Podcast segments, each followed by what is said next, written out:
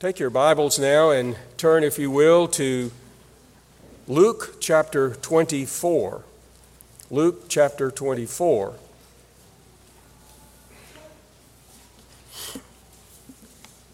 This, of course, is a familiar passage, at least in the first part of it, because it's Luke's account of the resurrection of Christ. But we're not going to read that part. We're going to read the middle part of this chapter, beginning at verses 13 and going through verses uh, 35, verse 35. Luke 24, beginning at verse 13 and reading through verse 35. That very day, two of them were going to a village named Emmaus, about seven miles from Jerusalem. And they were talking with each other about all these things that had happened. While they were talking and discussing together, Jesus himself drew near and went with them. But their eyes were kept from recognizing him. And he said to them, What is this conversation that you are holding with each other as you walk? And they stood still, looking sad. Then one of them, named Cleopas, answered him, are you the only visitor to Jerusalem who does not know the things that have happened there in these days? And he said to them, What things? And they said to him, Concerning Jesus of Nazareth, a man who was a mighty prophet, a prophet mighty indeed in word before God and all the people, and how our chief priests and rulers delivered him up to be condemned to death and crucified him. But we had hoped that he was the one to redeem Israel. Yes, and besides all this, it is now the third day since these things happened. Moreover, some women of our company amazed us. They were at the tomb early in the morning, and when they did not find his body, they came back saying that they had even seen a vision of angels who said that he was alive. Some of those who were with us went to the tomb and found it just as the women had said, but him they did not see.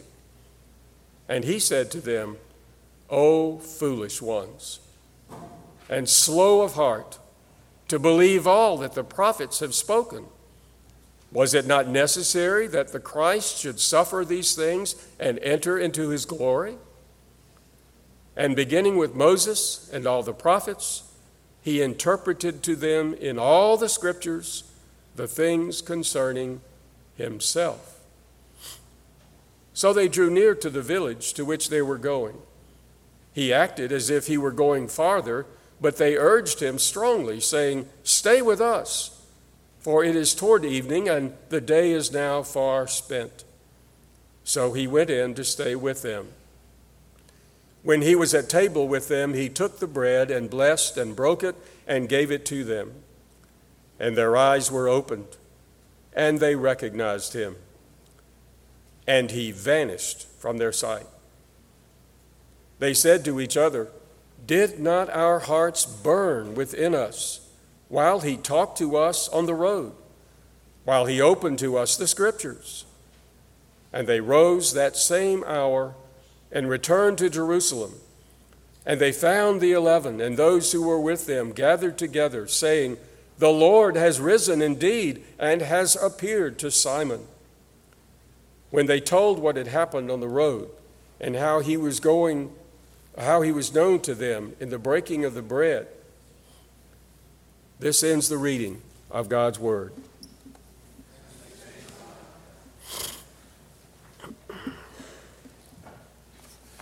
We are a part of the worldwide church of the Lord Jesus Christ.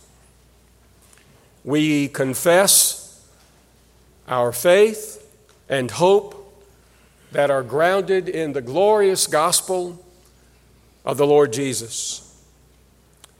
And today, as we should do each Lord's Day, we celebrate the resurrection of Jesus from the dead.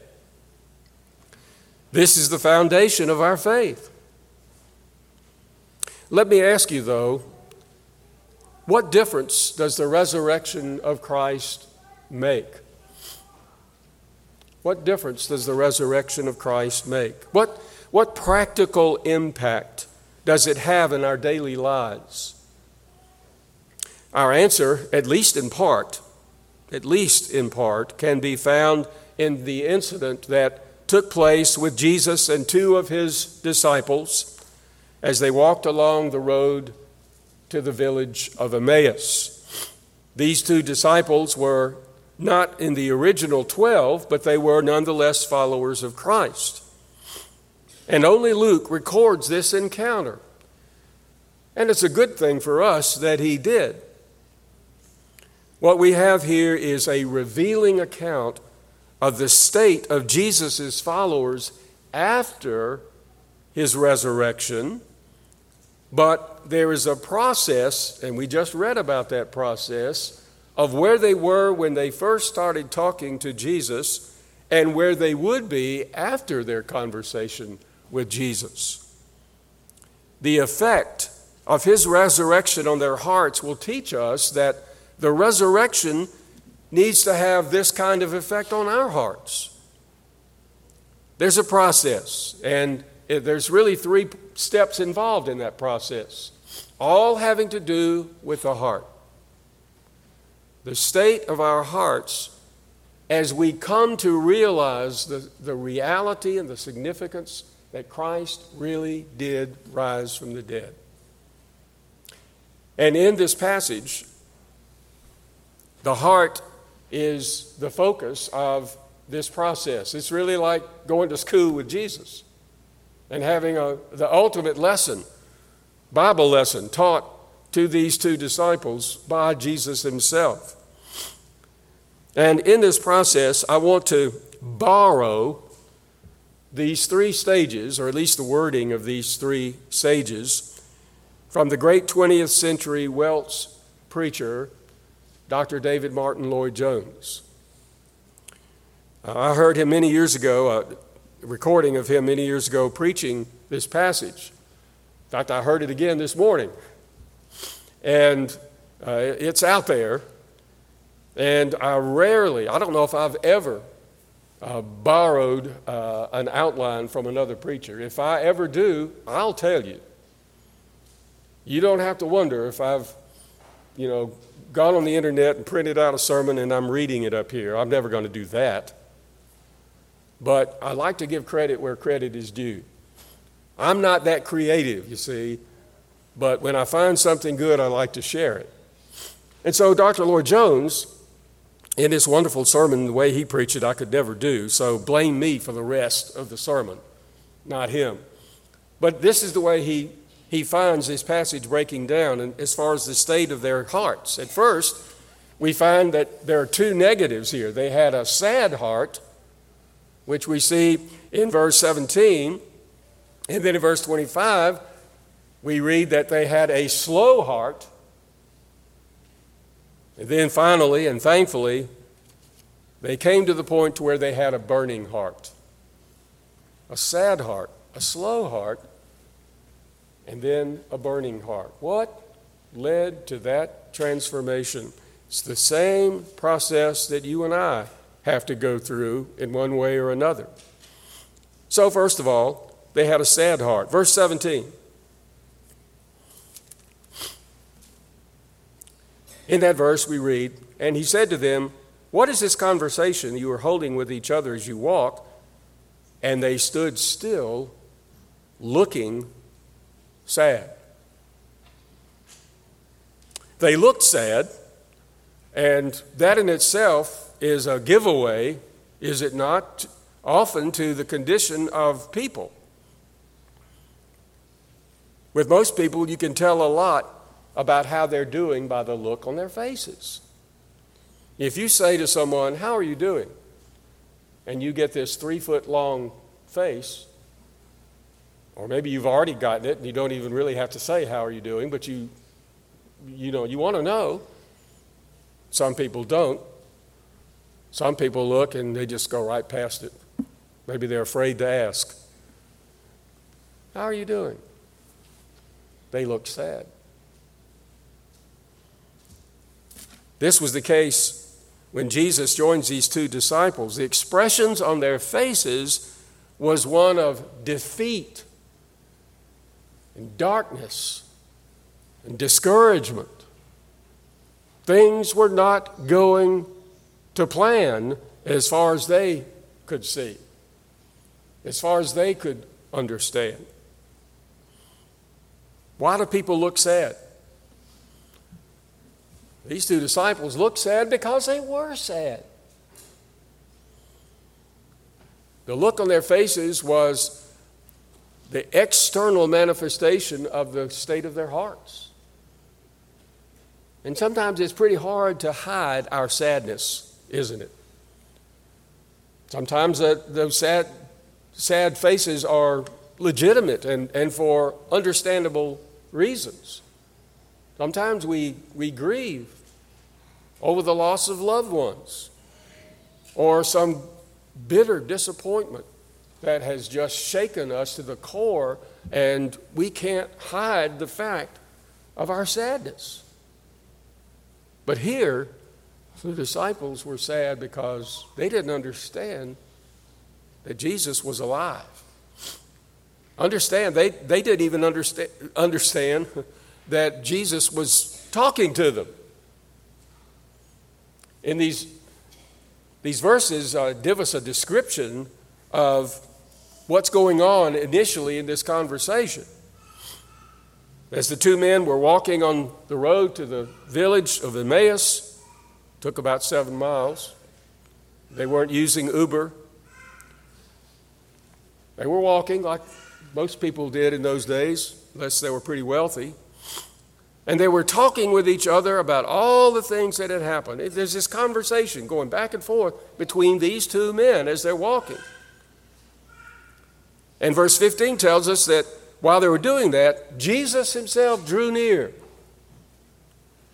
and went with them, but their eyes were kept from recognizing them. I think it's helpful to know that the reason they didn't recognize Jesus is not because he was so physically different in his resurrected body. It was really more on their part. God caused them to not be able to realize who Jesus was at this point. Maybe they didn't even look up to see his face.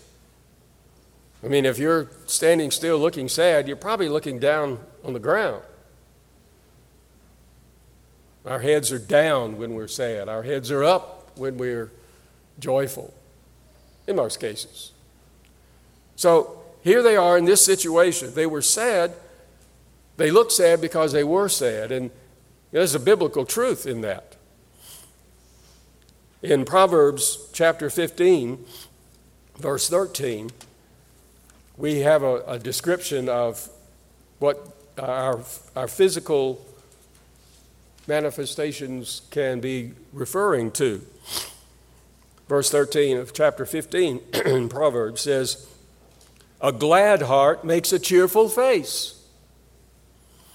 But by sorrow of heart, the spirit is crushed. Isn't that true? Don't we see that? Don't we personally experience that in our own situations? And so these disciples expressed their sadness as they walked along with this stranger that they knew but they didn't know. They batted back and forth this subject that was under discussion. And guess what the subject was that was under discussion? It was not the resurrection. They talked about before that, they talked about how wonderful it had been. See how they put it? In verse 18, they kind of give a little dig to this stranger not knowing it was Jesus. Are you the only visitor to Jerusalem who does not know the things that have happened in these days? Where have you been? Have you had your head in the ground? Been hiding under a rock somewhere? Well, no, he was hiding behind a rock, but here they are just amazed that there was somebody in Jerusalem. Remember, this is the Passover season. All these visitors were there. And they're probably assuming he's somebody from out of town. Why don't you know this? It's so obvious. And so Jesus, being a good teacher, says, What are you talking about? What things? And they go into this sort of a uh, regretful, sad description concerning Jesus of Nazareth, verse 19, the end there. A man who was a prophet, mighty in deed and word before God and all the people, and how our chief priests and rulers con- delivered him up to be condemned to death and crucified him. But we had hoped that he was the one to redeem Israel. Yes, and besides all this, it is now the third day since these things happened. And then they go on and talk about how the women had gone to the tomb and claimed that Jesus wasn't there. If he wasn't there, where was he? These two disciples had not seen him. They've heard the rumor that Peter had seen him, that Jesus had made an appearance. So, what happened? As far as they were concerned, Jesus was gone. Where they didn't know, but it seemed like their whole hope had just dissolved because of the way things had gone, not according to the expectations of the disciples. Remember that most Jews thought that when the Messiah came, he was going to erect uh, a political kingdom. He was going to conquer the Romans. He was going to, to make everything right, and he was going to reign from Jerusalem. Of course, that's not the kind of kingdom Jesus came to establish. He had a better plan. The glories of the past are now extinguished by the misery of the present. In the musical Les Miserables, there is a sad song. There's more than one sad song, but there's one towards the end by Marius, who is bemoaning the fact that he no longer has his friends because they've all died in fighting for what amounted to be a hopeless cause in France. And Marius is standing at the room where they used to meet and raise a glass and laugh and, and talk about their plans to change the country. The song he sings is called Empty Chairs at an Empty Table. He's looking at these chairs and tables and thinking, I used to sit right there with my friends, and they've all died out of their idealism to change things, and it failed. And I'm the only one that survived out of our group of friends. And he's heartbroken over that, as we might could understand. Oh, my friends, my friends, he said. I wish I had been with you. I'm, I'm sorry, I'm the only one left. And so all he can think about is the loss, the disappointment, the bitterness. Something like that, I think, was in the hearts of these disciples. You know, this sadness is found in many people today, most people, I would say, and it's often found in Christians, this kind of hopeless sadness.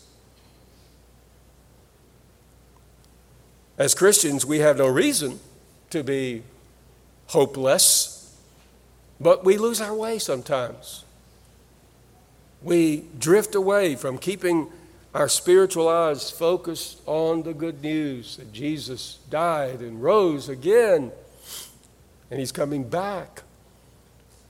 We get so immersed into our problems and our responsibilities and our pains and, and worries that, for all practical purposes, uh, we're living as if we had no hope.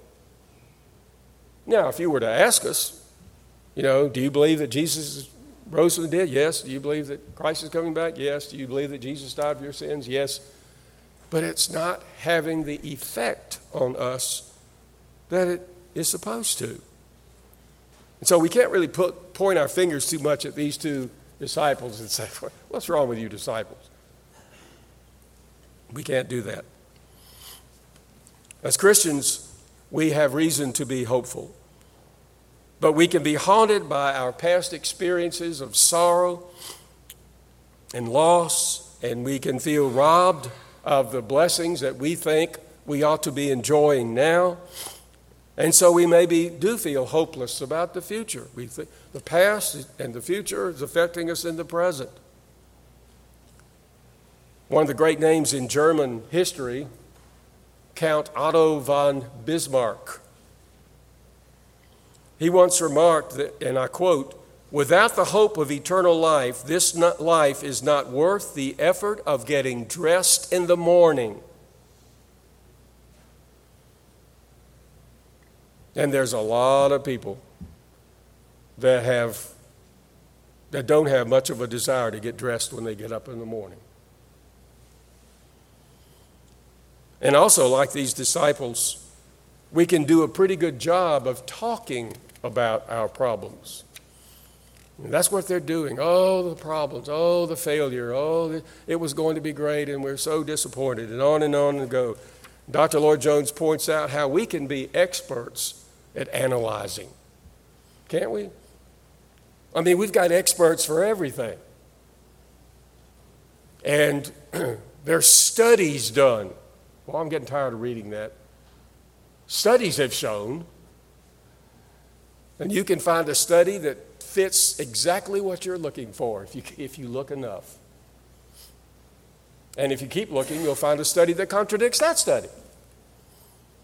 We analyze, we read books, we listen to messages, we do all these things, but we haven't solved anything really.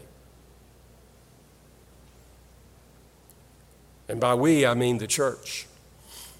Could it be that as a professing Christian, you or I are conveying, conveying this sad image to the unbelieving world? Are you sad?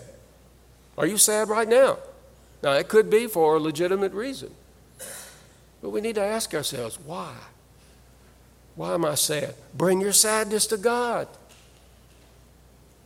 Renew your, your, your understanding of the gospel and our foundations. Second thing to notice here, and I'll be quicker on these other two, they had a slow heart. They had a sad heart because they were sad. They had a slow heart, according to verse 25. As they do all this talking, Jesus just interrupts them. Oh, foolish ones, or the King James, fools, slow of heart to believe all that the prophets have spoken. Was it not necessary that Christ should suffer these things and enter into his glory?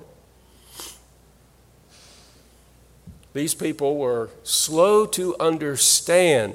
That's what foolish means. He's not just using a mean term. You're a fool.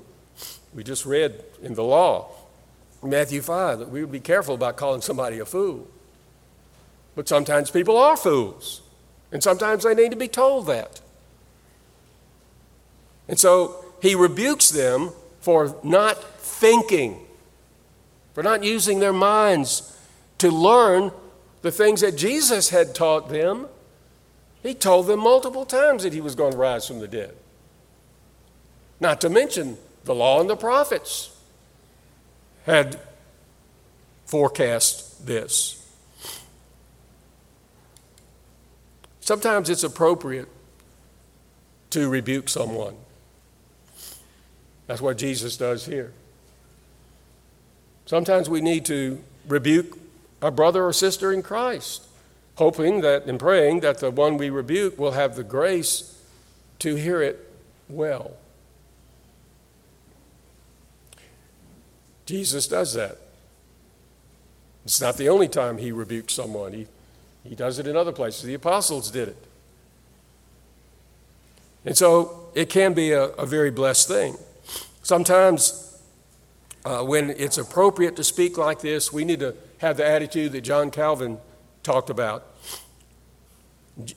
Calvin said these disciples, uh, according to Jesus, and I quote, would seem to have spoken to the deaf. Jesus seems to have spoken to the deaf, to blocks and stones. You know, you get that impression sometimes when you talk to somebody, you feel like you're just talking to somebody that's a rock or a stone, or, or they, they can't even hear what you're saying. They were slow to understand, they were slow to believe. The life of faith is a growing process, isn't it? When you become a Christian, you don't just instantly have perfect faith. You don't just instantly understand everything you need to understand. It never ends, our growing in our understanding, and it's an exciting thing and an encouraging thing to know that as uh, spiritually illiterate as I feel like I am right now, God is promising that He's going to help me grow. And He does. Sometimes we don't even realize how much we've grown, but we do. And so we're slow to believe at times, like these two disciples were. What they were slow to believe was the scriptures. Look at how he puts it at the end of verse 25. You're slow of heart to believe all that the prophets have spoken. And later in verse 45, he says something similar, excuse me, verse 44.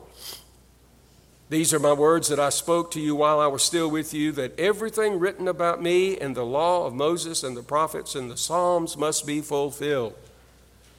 The Old Testament speaks of Jesus.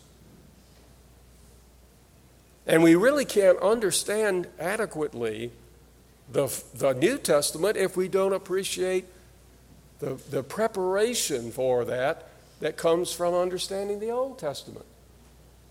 Okay, you get hung up on Leviticus. I understand. But Leviticus speaks of Jesus too. The whole Bible speaks of Jesus, it all focuses on Him. And that's what the disciples needed to grasp. The reason you, you are sad and slow of heart to believe is because you're not using the Bible like you should. And again, that turns itself on us. How well are we digging into the Word of God? Now, if you're struggling with that, need help with that, there's help available. Not only through study guides and books and study Bibles, but through the leaders of your church, the teachers in your church. Don't be too proud to say, hey, you seem to know your Bible pretty well. Can we sit down sometime and talk about some questions I have? That's a good thing. We must believe all the scriptures. He says here, all that were spoken. Remember, all scriptures given by inspiration of God and is profitable, as Paul told Timothy.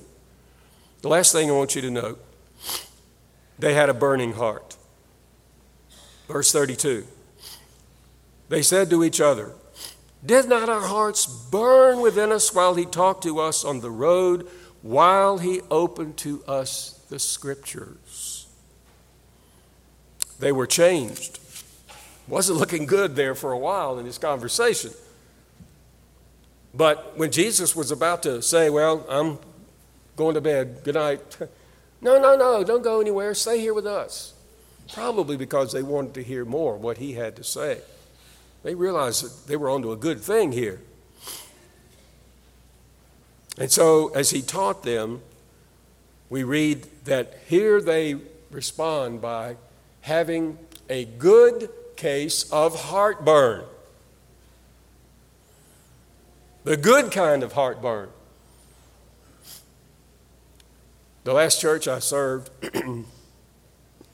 probably the first week or two that I was there, an older man in the church, dear, wonderful Christian man, came up to me and pulled me over and he said, Jim, I have a burning desire to know the Bible. I mean, that's like saying sick 'em to a dog. That's what pastors dream about. You know, not, you need to read the Bible, but somebody else saying, help me to learn the Bible. And boy, did I go for that. And he drank in every opportunity to meet by just with him or meet with a group of men that met every week, learning God's word. And he grew and grew and grew, became an elder in the church. Burning heart. You remember how Jeremiah had this situation? He said, Is not his word like a fire and like a hammer that breaks a rock? And before that, in chapter 20, that was in chapter 23, but in chapter 20, Jeremiah says that the word of God was like a fire in his bones. You talk about fire in the hole. How about fire in the bones?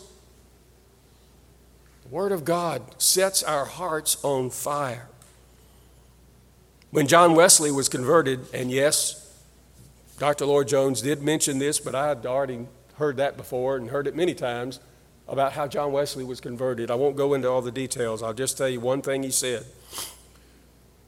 When, he, when the Lord opened his eyes spiritually, he said, I felt my heart strangely warmed. I felt I did trust in Christ alone for salvation, and an assurance was given me that He had taken away my sins, even mine, and saved me from the law of sin and death. Beautiful.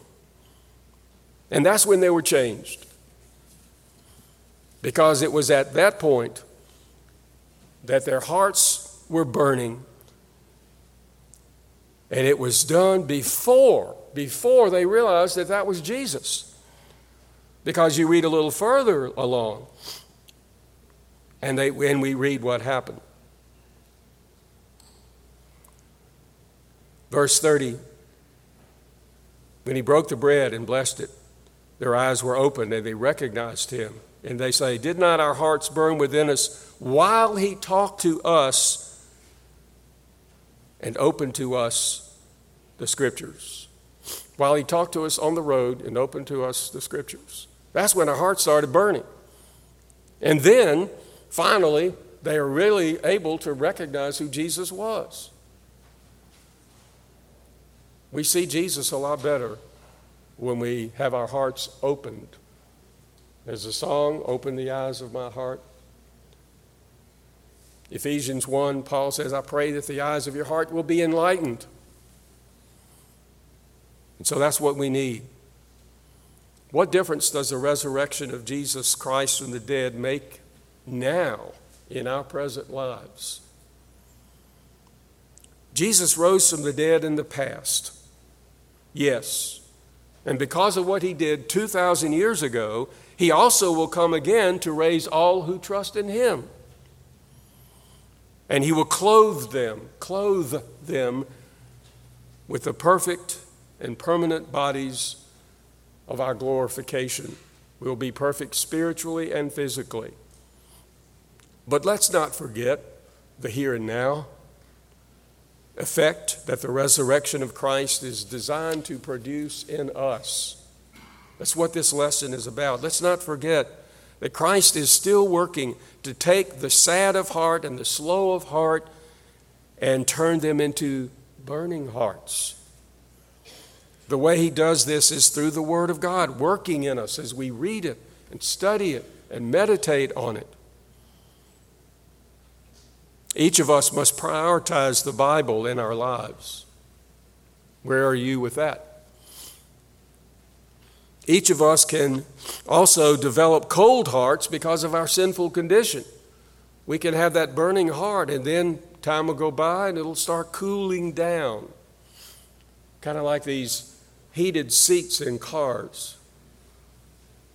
They heat the seat up, but safety precaution, they cut off automatically after a certain point, and then they'll cut back on. So they're kind of oscillating there. Our hearts, unfortunately, are like that hot for a while, cold for a while. What do you do when you have the cold heart? The great missionary Jim Elliot said one time in his journal, I need to get into the Word for a little defrosting. Get in the Word, open your heart to it. Ask the Spirit to teach you, humbly submitting yourself to the Spirit's work to help you and to change you to be holy and pleasing to God. Just set your heart back on course and on fire. That doesn't mean you're going to go out like a flaming evangelist, grabbing everybody you see and, you know, brother, he's saved, and yelling about Jesus and making yourself generally obnoxious. There's a right way to do this. The holy peace that settles over us, that's not the mark of a sad face. There's joy there. The result of getting into the Word, opening your heart to the Word, as God opens His heart to you in His Word, will enable you to know, as the Apostle Paul put it, the power of His resurrection. Let's pray. Father in heaven, we thank you for the living Word of the living God of the living Savior who's alive and is at your right hand working in this world, building his church, changing people's hearts, growing Christians as they learn more and more and apply it to their lives. Father, if there are some here today that really don't know what this means, having never experienced it, we certainly pray for them. We pray that they would come to see the place that Christ must have in all our lives. And we ask, O oh Lord, that each one of us here today, whatever our spiritual condition may be, that we would walk away from this building able to rejoice and to know the peace that you alone can give, which will truly give us that gladness of heart for all eternity. We pray in Jesus' name. Amen.